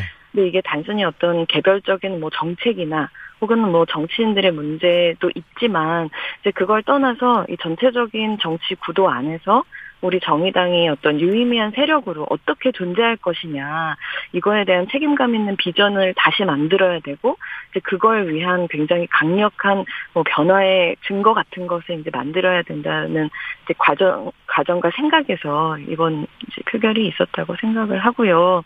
그러니까 어떤 분들은 이제 그 중에서 가장 확실한 게 지금 당의 얼굴로 이렇게 활동하고 있는 이제 비례대표 의원 전원을 그 다음 순번으로 이렇게 갈아치워서라도 뭔가 가시적인 걸 시민들한테 보여드려야 된다 이런 주장을 하셨던 거고 다른 분들께서는 이런 변화의 절박함에는 너무나 공감하지만 방법론적으로는 그런데 그렇게 하는 거에는 좀 동의하기 어렵다 이런 말씀을 하셨던 것 같아요.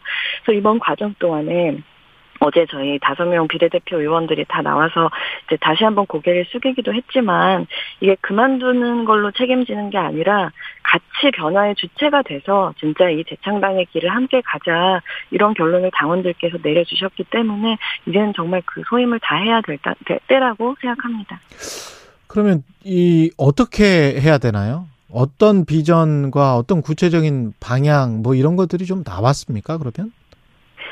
뭐 저희 차원에서 사실 당내에서 이제 어째서 이런 위기를 맞이했고 앞으로 어떻게 가야 하는가에 대해서 치열한 토론이 이번 비대위 과정을 거치면서 전당적으로 벌어지고 있고요. 그 안에서 사실 한 가지의 목소리만 있는 것은 아닙니다. 백가쟁명식의 여러 가지 주장들이 이제 분출하고 있고 저는 그것은 그런 주장이 분출하지 않는 것보다는 훨씬 더 긍정적인 것이라고 보는데요.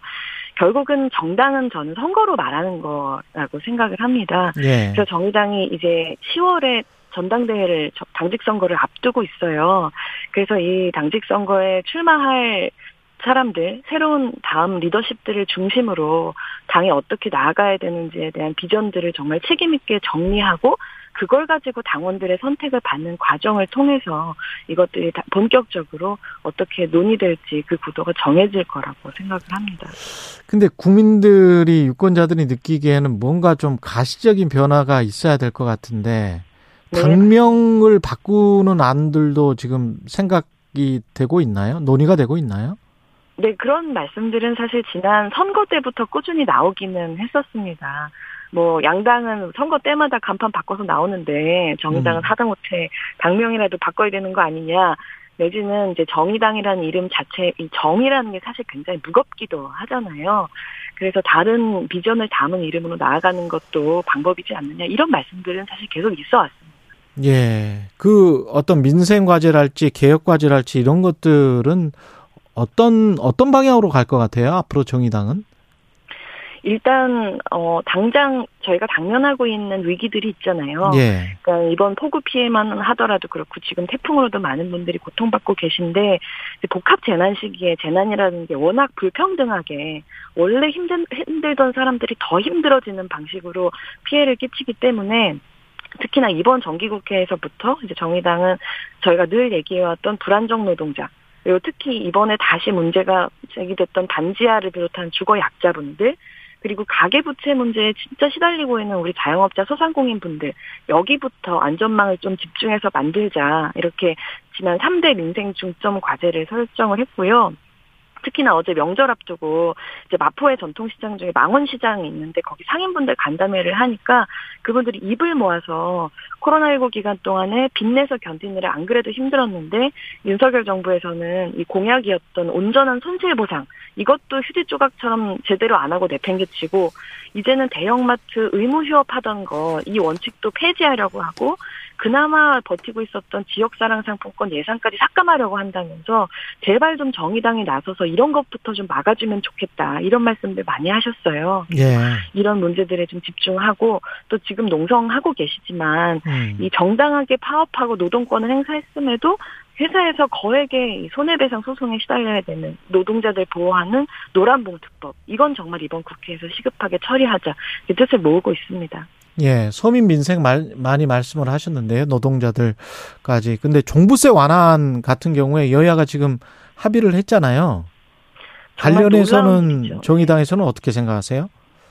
네, 이렇게 서민들이 힘든 상황에서 집부자들 세금 깎아주는 일을 정기국회에서 제일 먼저 처리하려고 하고 있는 것에 대해서 매우 큰 유감을 표시하면서 그걸 강하게 반대하고 있는 상황이고요. 예. 이미 종부세 과세 표준을 공시가격이 올랐다고 해도 윤석열 정부에서 공정시작 가액 비율을 절반 가까이로 낮춰서 종부세 부담이 크게 낮아졌거든요. 그리고 이미 연세 많고 한 집에 오래 사셨던 분들 종부세는 80%까지 공제를 해주고 있는 상황이에요. 네. 근데 그런데도 이미 거의 무력화되어 있는 종부세에 더 구멍을 숭숭 뚫겠다고 하고 있기 때문에 이것은 좀 저희가 적절하지 않다. 국가의 세금 세금을 운영하는 책임 있는 정부와 그리고 다수 야당의 자세가 아니다 이런 말씀들 강하게 드리고 있습니다. 예. 그 정의당의 앞날과 심상정 의원의 퇴진과 관련해서는 어떻게 지금 정리가 됐나요? 어, 한 정치인으로서 음. 이제 누군가의 진퇴에 대해서 논의하는 것은 저는 어, 정의당에 나아가야 할 방향을 논의하는 것과는 별개로 굉장히 그 당사자에게 를 통해서 신중하게 얘기해야 되는 부분이라고 생각을 하고 있습니다. 그러면 심상정 의원이 또 당 대표가 될 가능성도 있습니까? 정의당의 얼굴로 또, 아, 예. 사실 심상정 의원님은 음. 정의당 하면 국민들이 떠올리시는 가장 그렇죠. 대표적인 정치인이시잖아요. 예. 단순히 당대표냐 아니냐의 문제를 떠나서 이미 그런 정치를 해 오셨기 때문에 굉장히 중요한 당과 대한민국 정치의 중요한 자산으로서 이제 계시는 것이고 음. 이번 당직 선거는 이제 그 다음 세대들의 어떤 이번 당을 내가 또 어려운 시기에서 책임져 보겠다라고 리더십이 되어 보겠다고 하는 분들의 어떤 굉장히 멋진 경쟁의 장으로 펼쳐질 거라고 저는 알고 있습니다. 그래요. 혹 그 다른 소리 혹시 뭐 심상정 의원이 뒤에 있다던가 뭐 그래서 이렇게 당 대표가 결정이 됐다. 혹시 그런 소리는 안 나올까요? 어, 저는 그런 말씀은 외람되지만 네. 좀 적절하지 않은 말씀이라고 보고요. 예, 예. 심상정 의원님한테 물어보시고 싶은 건 심상정 의원님한테 물어보시는 게 좋다고 생각합니다. 어떤 어떤 인물이 돼야 된다고 생각하세요? 지금 현재 당 대표는 차기 당 대표는 어, 저는 어, 솔직한 사람이 필요하다, 정의당에는. 네. 그렇게 생각을 합니다. 그러니까 결국은 지난 위기들의 본질 중에 하나는 어, 대한민국 사회의 변화만큼 음. 정의당도 함께 변화했느냐, 라는 물음에 대답하는 것이라고 생각해요. 그러니까 저희가 국민들의 마음을 온전히 충분히 받아안지 못했기 때문에 지금과 같은 어려움을 마주하고 있는 것이라고는 생각하지만 그렇다고 해서 또 정의당이 민생을 정말 게을리했느냐, 노동을 정말 외면했느냐, 라고 하면 외면했다고 생, 말씀하시는 국민들께서는 또 계시지 않거든요. 그러니까 결국은 정의당이 마주했던 여러 가지 중요한 정치 상황 속에서 내렸던 판단들이 어떤 가치를 가졌고 앞으로는 어디로 나아가야 되는지에 대해서 좀 솔직 담백하게 얘기해 줄 수 있는 국민 눈높이에서 정치인들의 언어로 말고 국민들 눈높이에서 얘기해 줄 수 있는 솔직한 리더를 기다리고 있다고 저는 생각합니다. 저는 정의당- 그런 리더를 기다립니다. 예, 정의당 장혜영 의원이었습니다. 고맙습니다. 감사합니다. 예, KBS 1라디오 최경령의 최강사 2부는 여기까지고요. 3부에서 뵙겠습니다.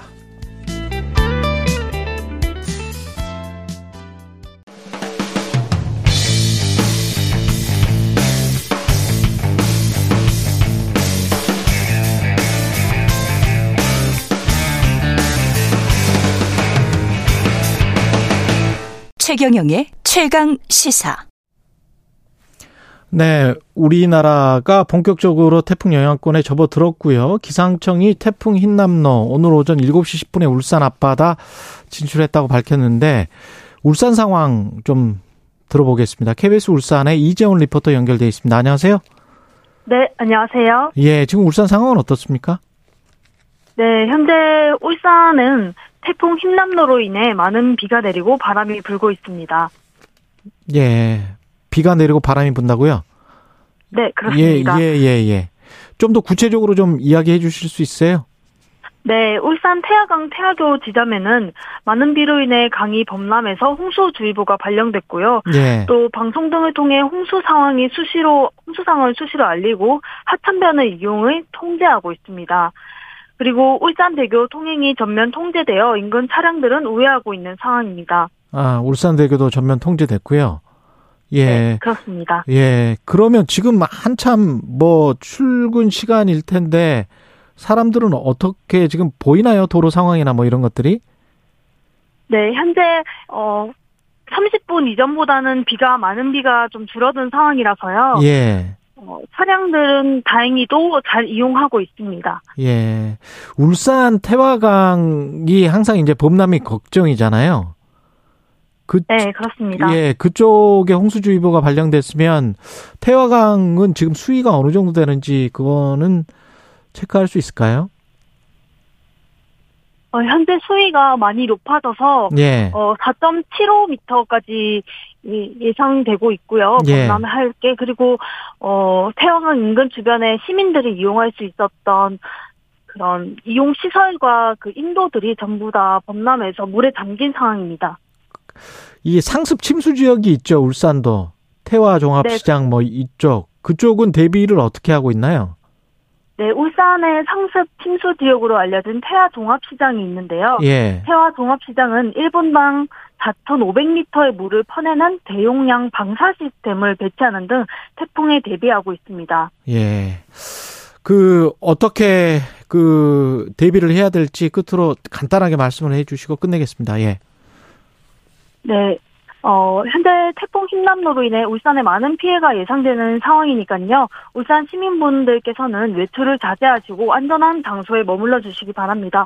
그리고 어, 바람에 날아갈 수 있는 간판이나 이런 여타 물건들은 따로 따로 피해를 예방하기 위해서 다른 곳에 옮겨 주시면 될 것 같습니다. 예. KBS 울산의 이재원 리포터였습니다. 고맙습니다. 네, 고맙습니다. 예. 지금 전국 각지에서 문자가 들어오고 있는데요. 0714님은 전남 신안 천사대교를 이용해서 출퇴근을 하는데 흰남노 영향으로 통제돼서 아, 여기도 통제됐군요. 전남 신안 쪽도 대교 입구에서 대기 중입니다. 육호님은 부산은 비바람이 조금 오는 정도. 부산은 좀 지나간 것 같습니다. 황윤호님은 창원 지역 비가 그치고 바람만 조금 불고 있네요. 경남 지역은 조금 그래도 덜 한 것 같고요.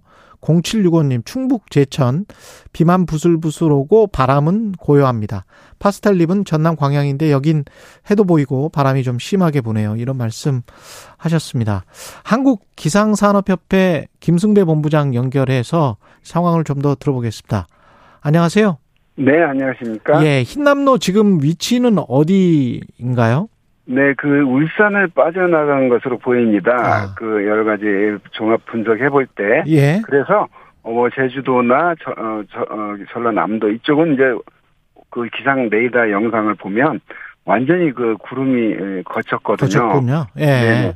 예, 그래서 지금 앞으로 이제 이 시간 이후 지금 어, 오늘 오전 8시 반을 넘어가는데 아, 이 시간 이후 한 서너 시간 어디를 주, 어, 어, 어디가 어, 그 조심해야 되냐면 울릉도가 조심해야 됩니다. 울릉도. 네, 거기에도 우리 대한민국 군인이 살고 그렇죠. 있거든요. 그렇죠. 네.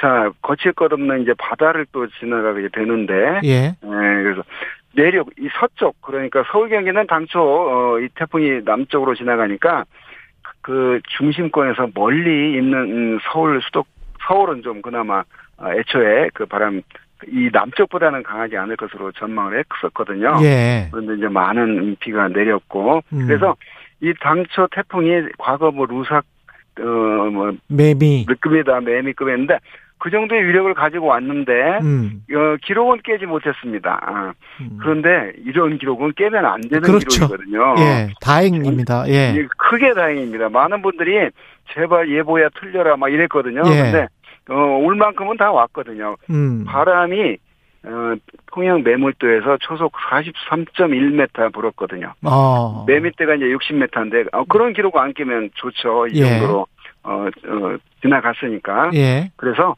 한 3, 4일 전부터 전 국민이 전 언론이 다 이 태풍에 대한 소식 전하고 대비를 해서 그런지 지금 다른 때 같으면 이 정도면 막 피해 소식이 엄청 그렇죠. 그, 런 뉴스가 많을 텐데 예.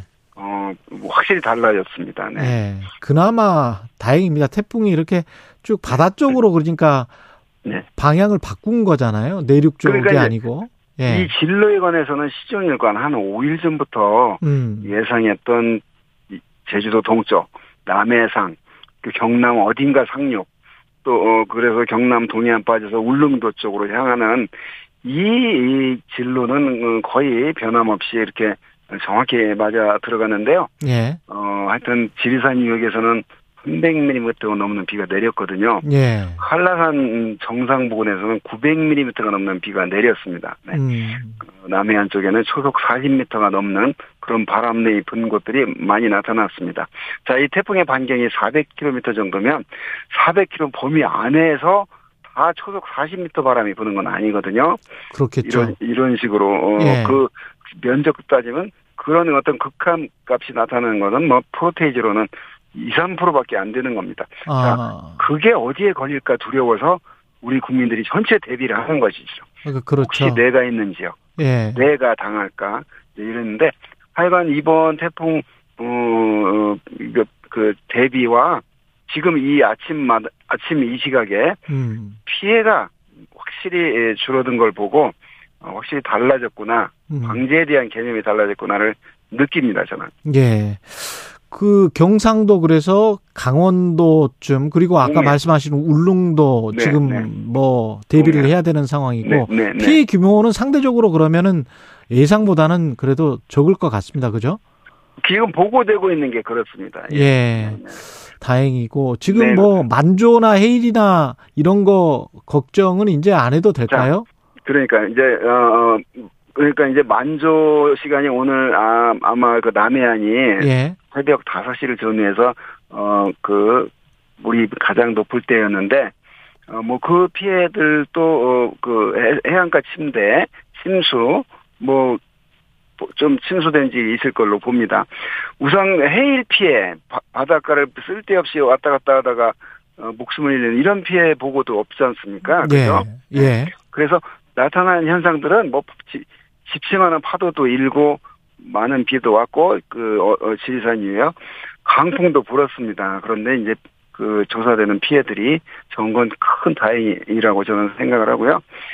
이 시간 이후 어, 겨- 강원도 동해안, 경상도 동해안, 울릉도 지역만 각별히 신경을 한 두세 시간만 쓰면 음. 이 전체적으로 어 비교적 잘 대비해서 피해가 완벽하게 제로로 만들 수는 없지만 피해를 그나마 이 정도 규모의 태풍으로 큰 다행이다 이렇게 평가를 하고 싶습니다. 그 비가 그래도 지난번에 많이 왔었잖아요. 그래서 산사태가 난 지역도 있었고 네네, 네. 저지대는 복구가 뭐 네네, 안 이제 되는 막 돼서 뭐 아직 안 된 지역도 네네. 있을 거고 그런 상황에서 이제 태풍이 오는 거라 좀 네. 걱정을 많이 했었는데 네네네. 그럼 괜찮을까요? 어 지금 어찌 됐건 예, 그 저도 뭐 이제 제가 조사를 하지 않으니까 뉴스를 보는데 예. 피해 그런 것들이 확실히 어 아침에 적더라고요. 예. 어, 뉴스 내용에 다른 때 같았으면 뭐 난리가 났을 텐데 예. 예, 그런 그런 면에서 이제 어 그 뭐 이게 예, 태풍이 약해서 약한 태풍이 지나가서가 절대 아니고 어, 강한 태풍이 지나갔었습니다. 음. 기, 기록으로 봐도 그런데 이제 그런 어떤 결국은 대비만이 피해를 줄이는 그런 효과가 나타나지 않았나 이렇게 생각을 하고요. 예. 어, 이제 앞으로도 이런, 이 정도의 규모의 태풍이, 어, 뭐 여름이면 여름 또 나타날 수가 있습니다. 그러면 이 태풍이 끝나면 어떻게 될 것이냐? 예. 바로 12번 번호 탄 태풍은 없습니다, 아직은. 예. 그런데 이걸로 올해 뭐 태풍, 뭐, 끝이냐? 끝이냐? 절대 네. 그렇지 않고요. 그 밑에 남쪽에 어, 태풍 발생 구역 그 여- 열대 바다를 보면 그 소용돌이들이 있거든요. 음. 그게 이제 강해지면 태풍 이름을 어, 부여를 받습니다. 이제 그러면 앞으로 10월 초까지 한두 개 정도는 또 태풍 영향 가능성이 남아있는 그런 계절입니다. 이번 태풍이 좀 특이했던 게 북위 25도선 이북 바다에서 네. 발생한 첫 태풍이라 그러잖아요. 그렇습니다. 그, 그게 처음인지는 제가 기록을 보는데 음. 통상 태풍이 좀 저위도에 생기거든요. 유도가 낮은. 예. 어느 정도냐면 북위 15도에서 한 20도 사이. 그 다음에 바닷물의 온도가 26.5도 이상인 그런 바다에서 발생을 하거든요. 예. 그러면 필리핀을 향하거나 대만을 향해서 가다가 한 어, 북위 30도쯤 올라오면 음. 어, 동쪽으로 이제 방향을 틀죠. 예. 어, 그 편서풍을 만나기 때문에 그래서 일본으로 가고 어, 우리 뭐 한국으로 가거나 이러는데 이 태풍은 상당히 고위도가 아까 언급하셨듯이 상당히 높은 위도에서 발생을 했어요. 예. 그래서 바로 그냥 북상하지 않고 거꾸로 밑으로 내려갔습니다. 음. 그래서 대만을 향해서 내려갔는데 그 지역들이 바닷물의 온도가 31도 가량 되는 아주 따뜻한 지역이었습니다. 예. 그래서 에너지를 충분히 얻어서 초강력 태풍까지 발생을 해- 발달을 했고 음. 자 그렇게까지 발달한 태풍이 방향을 틀으니까 우리 한국은 이제 겁을 먹을 수밖에요 그죠 그러네요. 그래서 예. 어 그런데 이제 오면서 다행히 그건 원래 뭐 다행 그 힘을 가지고 우리나라까지는 도저히 올 수 없고요 예. 어 약해졌지만 그래도 어 강한 세력을 가지고 어 지- 제주도 지나고 남해안 상륙해서 지금 어 더 울릉도를 향해서 가고 있는데 어 지금 나타난 기록들 그 관측 풍량 풍속 기록들 강주량 기록들 어, 그 정도의 위력을 보였습니다. 예. 이재남님은 명절 앞두고 수해 입은 분들 걱정입니다. 힘내십시오. 이런 말씀하셨고요. 네네. 8505님은 이번 태풍을 계기로 기후위기 심각성을 더 느끼게 됐는데요. 네네. 앞으로 이런 태풍이 더 잦아질까요? 이런 말씀도 하셨네요. 이런 질문도 그, 하셨습니다. 그 분은 아주 정말 기후변화 문제로 올해 올여름 그 폭우만 해도 예.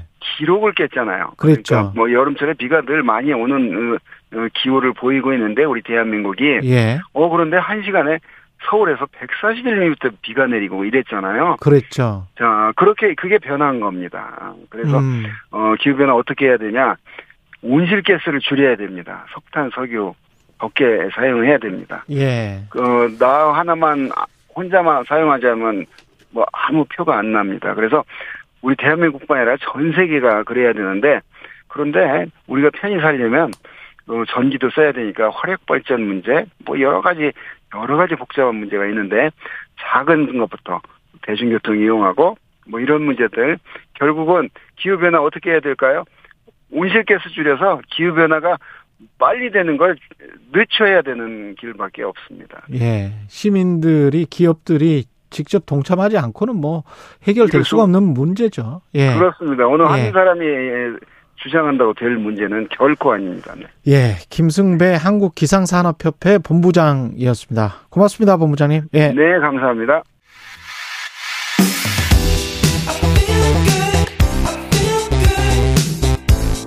세상에 이익이 되는 방송 최경영의 최강 시사 네, 한 사람의 인생은 하나의 세계와도 같다라는 말이 있습니다. 부산일보가 지난 5월 부산 근현대사 산 증인인 부산 삼복도로 호촌마을 주민들의 세계를 들어보고자 무료로 신문사가 빨래방을 열었다고 합니다. 주민들의 이야기를 듣고 무료로 빨래를 해주는 기자들 어떤 스토리인지 어떤 사연인지 부산일보 이상배 기자 연결돼 있습니다. 안녕하세요. 아, 네, 안녕하세요. 예. 지금 저 부산 흰남노 피해 상황 묻지 않을 수가 없는데요. 네네. 비와 바람이나 뭐 이런 거는 좀 잦아들었습니까? 어떻습니까? 아, 저희가 부산에 있는 지역 언론사다 보니 저희도 이제 오늘 새벽 내내 좀 초긴장 상태였는데요. 예. 뭐 해안가 중심으로 강풍 피해가 좀 다소 있긴 했지만 뭐 현재 시각으로는 비바람은 뭐 거의 그친 상태입니다. 예. 그래서 운행 중단됐던 버스도 한 1시간 반 정도 전부터는 운행을 다시 하고 있고요. 아, 그렇군요. 뭐 예, 뭐 생각보다 뭐 큰 피해로 이어지지는 않은 것 같아서 뭐 무척 다행입니다. 지난번에 7, 8년 전인가 그 마린시티 크게 한번 수해 났었잖아요. 거기는 네, 게-. 괜찮습니까? 아, 거기도 저희가 아무래도 해안 피해가 있으면은 좀 크게 있는 곳이라서 좀 주의 깊게 봤었는데 예. 뭐 파도가 조금 넘어온 거 외에는 다행히 큰 피해로 이어지진 않았습니다. 예. 그리고 빨래방 이야기를 해봐야 될 텐데 이 빨래방을 열어서 뭘 그 주민들 호촌마을이라는 이 삼복도로 호촌마을이 어떤 부산에서 어떤 의미가 있는 곳이길래 여기서 빨래방을 열어서 이곳 사람들의 이야기를 듣자 이런 기획을 하게 되신 거예요? 어, 삼복도로 이제 저희가 이제 빨래방을 문 연 곳이 이제 삼복도로에 있는 호천마을이라는 곳인데요. 예. 이곳이 이제 어떻게 알려졌냐면 한 6, 7년 전에 음. 그 쌈마이웨이라고 하는 좀 드라마에서 그 주인공들이 굉장히 이제 야경을 보고 이제 아름답게 이제 뭐 술을 한잔 하는 뭐 그런 장면들이 많았는데 예. 그런 야경 때문에 굉장히 관광객들한테 많이 알려진 곳입니다. 예. 그러다 보니 이제 삼복도로를 저희가 조명하고 싶었을 때 관광객들에게 좀 다소 알려진 이런 마을에서 해서 저희 주목도를 좀 높이자 좀 이런 취지에서 저희가 이제 문을 연 곳은 호천마을입니다. 쌈마이웨이가 KBS 드라마 그 쌈마이웨이. 아, 네, 예. 맞습니다. 예, 그거 그 거기로 유명해진 부산의 구도심이죠, 여기가. 예, 맞습니다. 예. 거기에서 그 어르신들의 어떤 기억을 기록했던 건가요, 그러면? 네, 네네. 지금 이제 어르신들의 기억을 기록하고 있다고 볼 수 있습니다. 어떤 이야기들을 주로 하시던가요?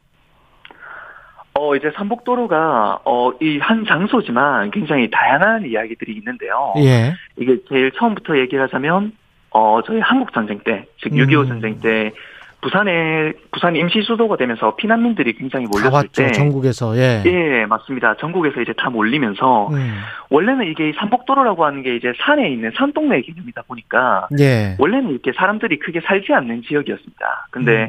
피난민들이 몰리면서 도심에는 도저히 이제 살만한 공간이 나오지 않으니까 이제 산까지 판자촌 같이 생기면서 아. 이곳에 사람들이 많이 살게 됐고요. 그렇게 좀 인프라가 다소 부족하지만 주거촌이 형성되었고 그 이후에 이제 1970년대 그 부산항을 중심으로 신발 공장이라던가 부산에서 굉장히 산업이 많이 발전할 때 예. 전국에 이제 노동자들이 몰려들면서 이제 이곳에 조금 인프라가 부족하지만 사람들이 살 수 있는 공간으로 이제 많은 노동자들이 좀 몰려들어서 이곳에 이제 좀 살게 됐습니다. 그래서 음. 지금 이제 계신 삼복도로에 계신 할아버지 할머니 분들은 거의 1970년대 이 시기에 좀 전국에서 좀 일자리를 찾아서 어, 부산에. 오셔서 좀 네. 자리를 잡으신 분들이 많으세요. 네. 어떻게 보면 영화 국제시장 생각도 나고 그러네요. 기획 네네, 자체가 그 근데 왜 빨래방이었습니까? 이 돈도 꽤 들었을 텐데 빨래방 만들려면 아, 네, 맞습니다. 예. 그 저희가 이 이야기를 좀 드리려면 먼저 좀 어떤 팀인지 간단하게 좀 소개를 해야 할 것 같아요. 부산일보에? 저희는 이제 예. 네네. 저희는 부산일보의 그 디지털 미디어부 2030 팀인데요. 예. 그 디지털 미디어부에서는 뭐 영상 기사 모두를 만드는데 그 중에서 2030 팀은 저를 포함해서 뭐 기자 둘, PD 둘로 이루어진 프로젝트 팀입니다. 어. 그래서 구성은 모두가 그 2030 세대로 이루어져 있고요. 이제 회사에서 뭐 젊은 세대의 독특한 시선으로 한번 새로운 기획을 해봐라. 이렇게 이제 판을 좀 깔아주셨어요. 예. 그래서 올해 초에 이제 팀이 꾸려진 뒤에 어떤 기획을 할까 고민이 많았는데 저희는 이제 부산이라고 하는 지역에 좀 특화된 언론사다 보니까 우리가 가장 잘할 수 있는 좀 지역에 밀착된 콘텐츠를 만들어 보고 싶다. 이런 생각이 음. 들었었고 그런데 저희가 뭐 불쑥 그 마을에 찾아가서 뭐 저는 부산일보 기자인데요. 뭐 옛날 이야기가 좀 듣고 싶습니다. 뭐 이렇게. 물어 네네. 예. 이렇게 물어보는 걸로는 좀 진짜 이야기를 좀 듣기 어렵지 않을까 이런 생각이 좀 들었습니다. 그래서 아예, 아예 빨래방을 차려서 네네. 그래서 거, 맞습니다. 거기로 이제 어르신들이 자연스럽게 오면 네네.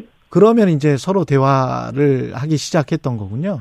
네, 맞습니다. 그래서 저희가 처음에는 카페로 생각을 했었는데, 네. 뭐, 물론 어르신들도 요새 카페를, 커- 커피를 많이 드시지만, 뭔가 더 실질적인 생활에 도움을 드릴 수 있을까라는 측면에서 조금 고민이 됐어가지고, 예.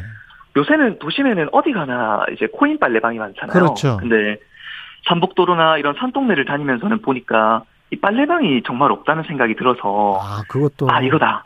예. 어머님들한테 이제 빨래를 해드리면서 그 공간에서 이야기를 들으면 어떨까.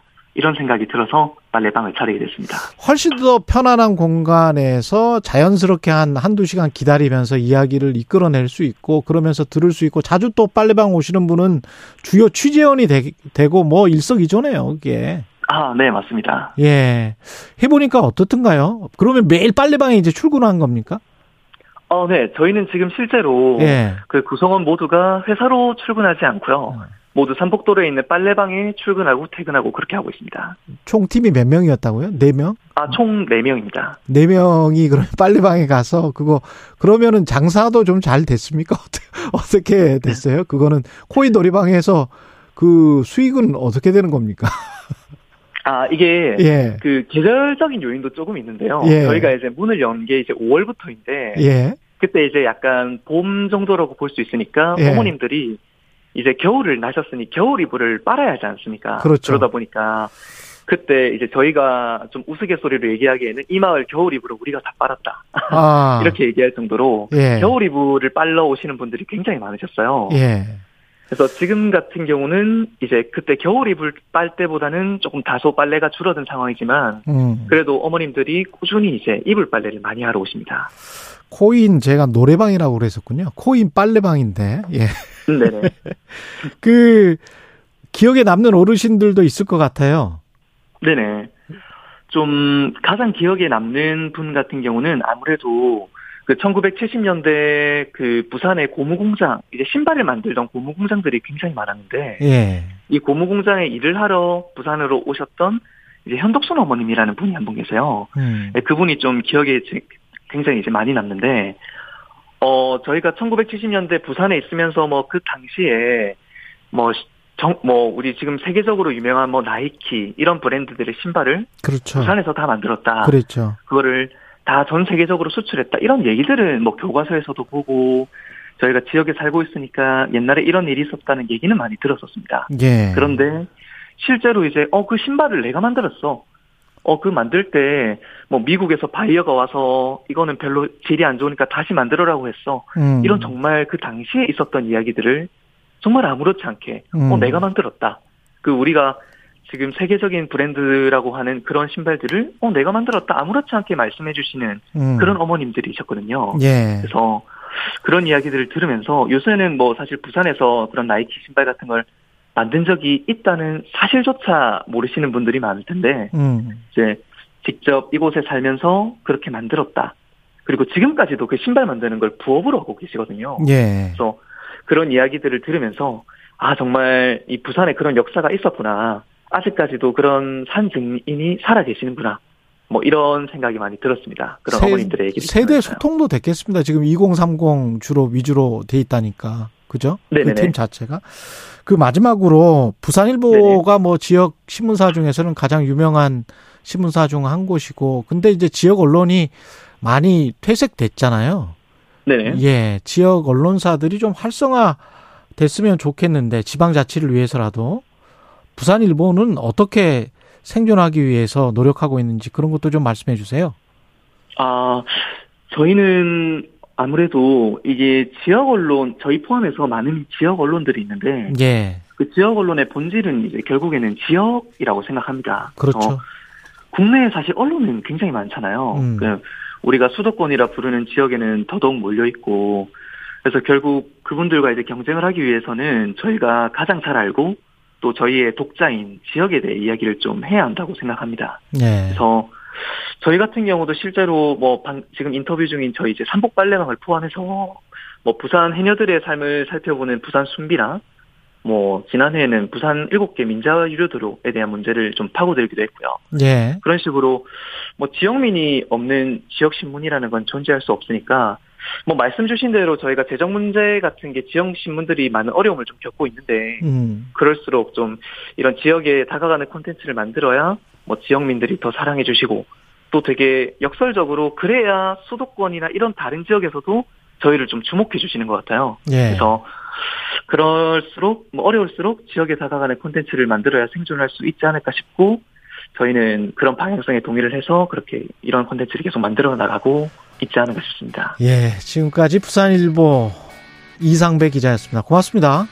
네, 감사합니다. 예, 부산일보 혹은 유튜브 삼복빨래방 채널에서 이 삼복도로 호천마을 주민들 이야기 들어볼 수 있다네요. 9월 6일 화요일 KBS 일라디오 최경령의 최강 시사였습니다. 고맙습니다.